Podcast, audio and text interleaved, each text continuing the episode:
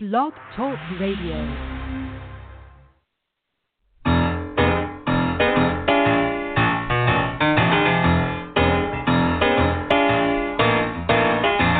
You're listening to The Catch with John Fisher on Blog Talk Radio, connecting life to faith. world is trying to get it together, trying to help their fellow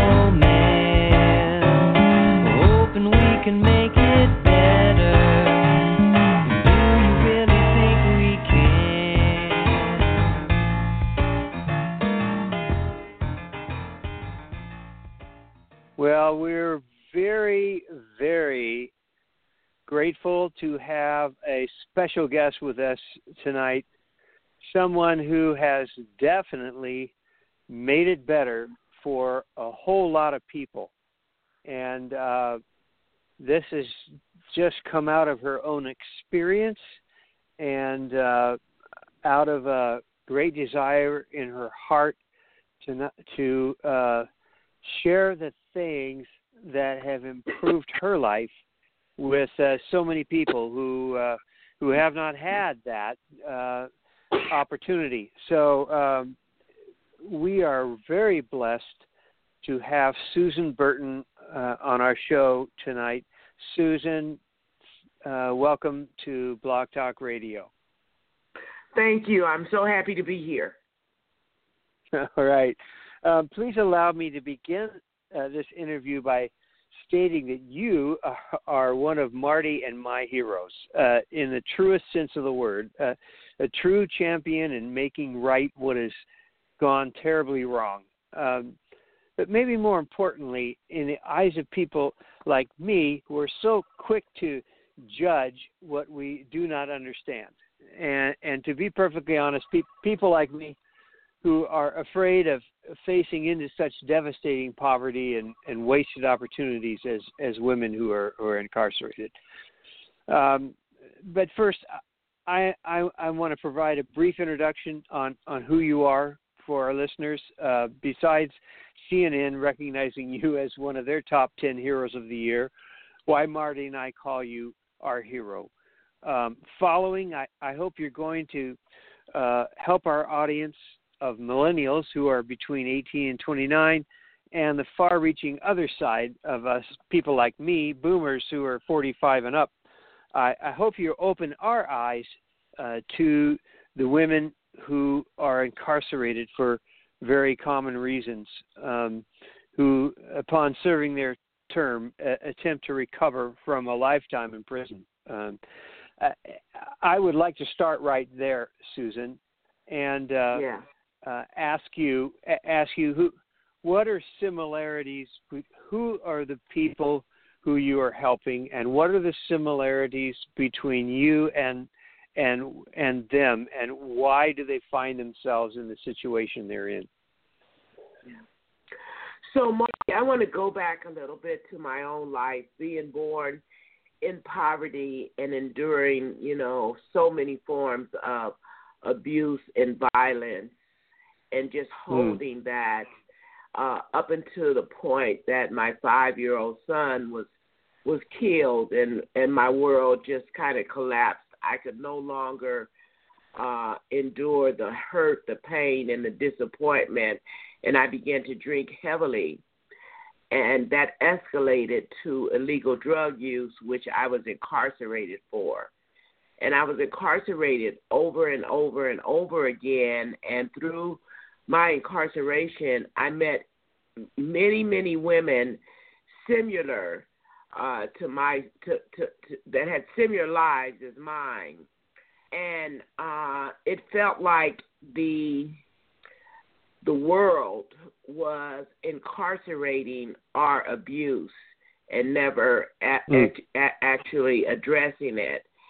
So I met all these women, and finally, after six prison terms, someone helped me with my addiction.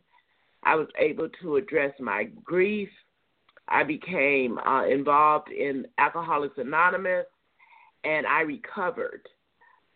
And I thought about all the women like me who was traveling in and out of prison, what it would mean for them to have a safe place to go to So I uh, created the organization, A New Way of Life Reentry Mhm. Project, which is dedicated to helping women um, uh, transition from prison and jails and support them to become productive members of society. And that includes um, treating old trauma and uh, supporting Mm. them for it to be treated, uh, giving them a safe environment and a place that they can be welcomed back into the community. So, you know, Mhm. Marty, I recently just published a book called Becoming Miss Jer- Miss Burton, and Becoming Miss Burton is the journey from my early childhood up until right about today. Um, you know, the women that that I work with, uh, the women just like me, hold this so much, uh, so many gifts and potential for, you know, the world to be a better place. They just need support uh, to realize Hmm. that for themselves and to give it into the world. Wow. Well, uh, Susan, I want to go back to where you start. You started with that uh, traumatic experience, uh, the, a nightmare, uh, a, a mother's worst nightmare, um, losing your your five year old. Do you feel like telling us a, a little bit about that particular experience and and the ramifications that that resulted for you? Yeah. So um, it was April 8th of 1981, and I picked my child up from kindergarten, and we walked home. I was in the house preparing dinner, and all of a sudden the tire screeched, and my son had ran out into the street, and he was hit by a car. It just so happened that Hmm. the person driving the car was a police officer and uh we went to the hospital and my son was pronounced dead there at the hospital Mm. uh and and my world just just spun you know and, and and included in that was you know the fact that the the police officer never exited his car and the police the police department never offered an apology so all that Um. anger and rage was you Mm. know locked up inside of me you know the this is the police department and i i felt though that that that there should have been something but there was nothing so i drank all that disappointment and medicated with illegal drugs and uh that sent me to prison my son's name was marque and we called him kk Mhm. for short and he was a lively, Hmm. rambunctious little little boy. I remember the day he died. He brought me in a, a flower, a chrysanthemum, and says, "Mommy, this is for you." And uh, Hmm. it, the the flower was crawling with ants, you know. Um, and uh, that's you know ants everywhere. You know the petals were just full of ants. Um, and that's one of my last memories of him alive. Wow, wow! Uh, what a what a tragic experience. And then you you mentioned the the the uh, abuse that you went through, and and and it appears that that is a common thing for. Uh, would you say that's a common experience for for most of the women who are in prison? Yeah, over eighty percent. So it's been documented documented that uh, by Barbara Bloom, a um, a well known um, psychologist, um, that uh, over over sixty percent of women inside of a prison uh, self disclose that they've been abused. But as we uh, sit in circle at a new way of life, over 90% of women disclose that they, at Hmm. some stage of their life, they've been uh, molested, beaten, or abused by in some way, uh, and it's never been addressed. You know, it, they've never had therapy to look at it, and uh, different um, advantages that some people have, but a lot of people don't have. Yeah, Yeah. Wow. Um, so your early part of your uh, the first part of your life, 20 years of your life, I, I guess, uh, was spent in and out of prison, and that's kind of hard for some of us to understand. Uh, I guess you know, people like me, honestly, we think that that there are uh, programs for people, you know, uh, to get out of prison, and so that they don't go back.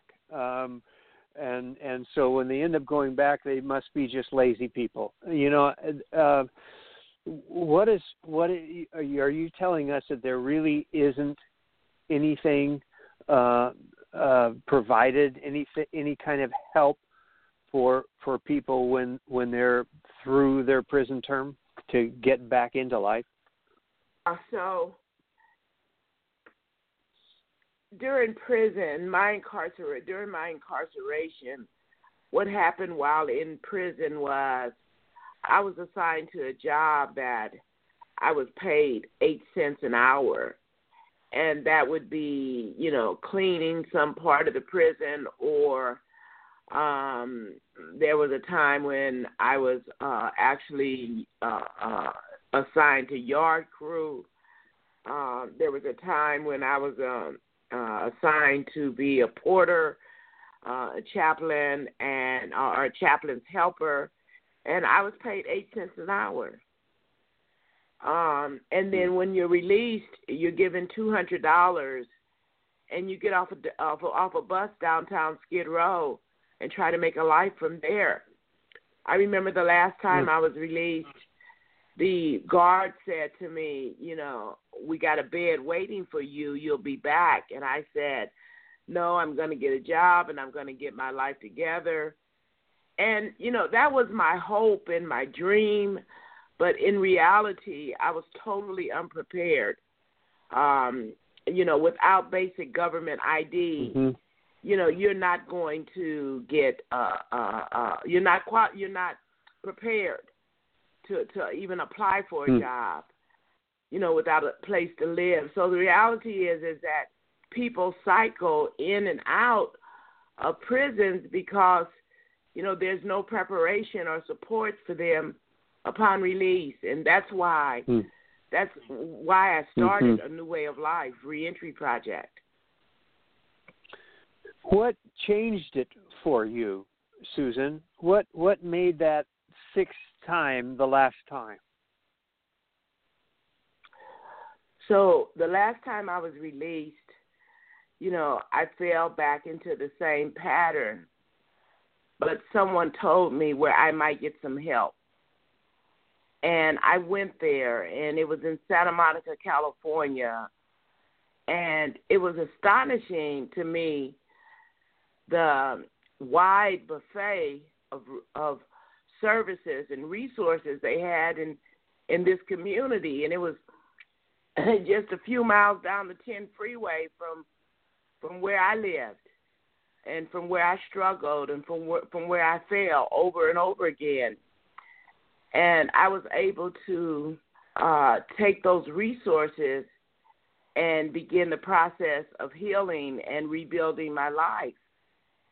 And you know, it it it it, it again, you know, sometimes resources um, are there for some people, and and in other communities, there's no resources. The communities are barren mm-hmm. for the type of mm-hmm. resources that allow people to become uh, healthier, more functional, and um, able to, you know, address different experiences and conditions. Wow. So, is there any what kind of reform occurs within prison? Is there any kind of, of reform there that happens while you're in prison? So for the time I was in prison, you know, I was basically warehouse and worked. Um, hmm. There weren't any reforms. You know, we've been actually fighting um, the battle to uh, make changes uh, for people inside of prisons and improve conditions on the outside. uh, but we have Mm. a ways to go. And now, um, Yeah. the um, uh, attorney Jeff Jeff Sessions is saying that he's going to get tough on um, substance abusing people. And I, you know, I know that this is a social problem, not a criminal problem, and that people need help that could, you know, that they can uh, address the substance abuse issue and resolve it and um, become their best selves. That doesn't Yeah. happen So in the criminal justice system. yeah. So you've got uh, two hundred dollars in your pocket. You are free at last. The guard says, "We'll see you soon back here," and you're on a bus headed to uh, Los Angeles. What goes through your mind at that point? So, you know, I'm hoping that, you know, I can make a life. I'm thinking about the daughter that I left behind. Um, I'm I'm I'm full of anxieties and fears, and I'm getting off the bus at Skid Row. and you know, it's just tremendous odds are stacked against you. And you try not to think that way because hmm. you want something different, but the reality is is that you know, it would be very very very it would be a, you know, an act of providence for you to actually make it from there without help. Wow. Well, you were able, Susan, to single-handedly make a change, and and uh, you did that by by uh, buying a house, express with the express purpose of of being able to change that when when people get off that bus uh, you you were there to meet them, and many of them, I guess, you knew when you were there in prison, Yes. and you were Yeah. able to bring them home. Um, uh, help help us understand how how you did that, and and and why was it instantly so successful? So, um, you know, I want to emphasize the fact that, you know, I had help to allow me to begin to function better. I came back to the Hmm. community after being in Santa Monica for about a hundred days. So I was there in that community and was able to really get a strong uh, sense of what needed to be done from what was being done with me. So I worked a job, saved my money, and and got a small house. And then I began to go down back to that bus station where I'd gotten off the bus so many times before and greet the women who I had did time with in the prison system and offer them a place to come. Uh, and some came and some didn't. But, you know, when uh, people are supported to do better, then they do do better. And so that's why it became an instant um, success, Mhm. I guess you would say. You know, I met the promise of those women with the opportunity that allowed them to come back to a new way of life and begin the reconstruction of their lives. What what can you say what brought you to do this to to want to share what you found with others? I mean, uh, why not why not just save yourself? What what I mean- happened inside you? I mean, I wanted to be a helper in the world. I wanted to um, share what I've been given. So there's this passage in the big book of Alcoholics Anonymous. It's called the uh, nine step promises. And in those promises, it said that I would see how my experience can benefit others. The feeling of uselessness will mm-hmm. disappear. And, um, you know, I'd had this experience on the inside, and I'd had the the formula of help on the outside, and you know, I figured if I could extend that to other women, they wouldn't go through the pain and suffering of reincarceration as I had. Mm. Um, mm. It says, um, uh, I would not regret the past nor wish to shut the door on it. So my life is an open book. And mm. in that book, I can really, really demonstrate what can happen for people if they're giving supports and opportunity. You know, over a thousand women have been through a new way of life, and I have been able to witness the miraculous reconstruction of uh, women's lives. I've watched the the kids and the family come back together. You know, I, I, it, mm. it's just a beautiful sight.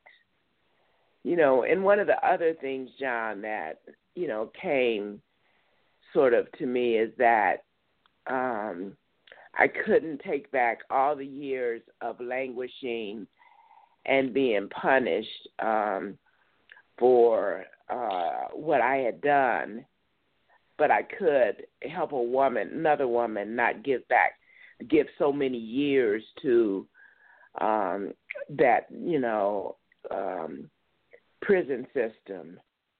And I couldn't bring my son back, but I could help another mm. woman to get their child back and that would help me also to fill my void of the love in me to pour out into them. Uh, so it kind of makes for a nice, nice scenario, you know. Wow. Uh, a, a nice, you know, way way to spend your love and to spend your time. Mm. Wow, that is inspiring. It's wonderful. Um, you know, my wife is extremely sympathetic to the the racial disparity between black women and, and women who are white. Um, do you find that discrepancy among women who who are sentenced to a term in prison, uh, incarcerated, and, and and upon their release? Um, give my give my whitewashed audience, including me, an opportunity to understand why why there's a difference. So, you know, um, our country it was built on racism and it it still exists today. It's uh, not as blatant. It's a little bit more subtle, but still, um, you know, we can have uh, two women, same um, background, same level of education, and uh, the white woman will get the opportunity. Uh, the black woman won't. We can have two women in court systems, and the white woman will be diverted to treatment. The black woman will be sentenced very harshly. Um, hmm. You know, I've watched this over and over again. Occasionally, a black woman will get a break uh, by some luck, but you know, majority of time the white woman is sentenced to uh, to uh, much less than the black woman. A white woman might get 90 days, and the black woman might get three years. Uh, I've watched it mm-hmm. over and over again. Uh, or the white woman will be sentenced to a drug treatment program and given an opportunity to be diverted from prison. Um, mm. So, um, you know, racism is very uh, plays a huge role in our criminal justice system of who gets placed there and who does not. It plays yeah. a big well, role in who gets the job and who does not. Yeah. Yeah. Well, Susan, that that's what's remarkable about what you're doing. Uh, uh you are m- making a change in in that yes. reality, and you're unlocking you're unlocking doors that have kept women locked out uh, after yes. they're in prison, and uh, and breaking that cycle for so many. How how can we help you do that? Since you're so, you are in the position to do it. Yeah. Yeah. I mean, we um I've just published a book, Becoming Miss Burton. Uh, I would love for your readers to actually get a in-depth understanding of what we went over for the last 30 minutes.